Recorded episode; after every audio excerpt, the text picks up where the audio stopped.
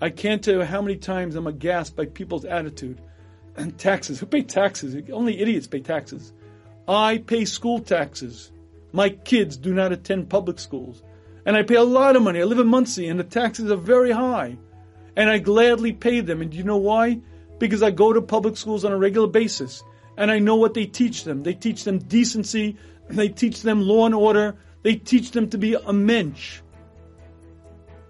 And if you go to the public schools in the United States of America, what you see is decency. And what you see is teachers teaching children to be good, upstanding citizens. Do I agree with everything they teach? Certainly not. Do I agree with every method they teach? Certainly not.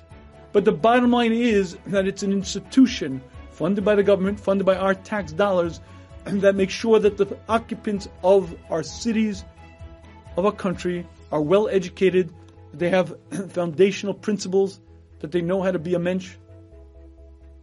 And the idea of trying to get out of taxes, and the idea of only fools pay income tax or school tax, whatever, is a very un Jewish concept.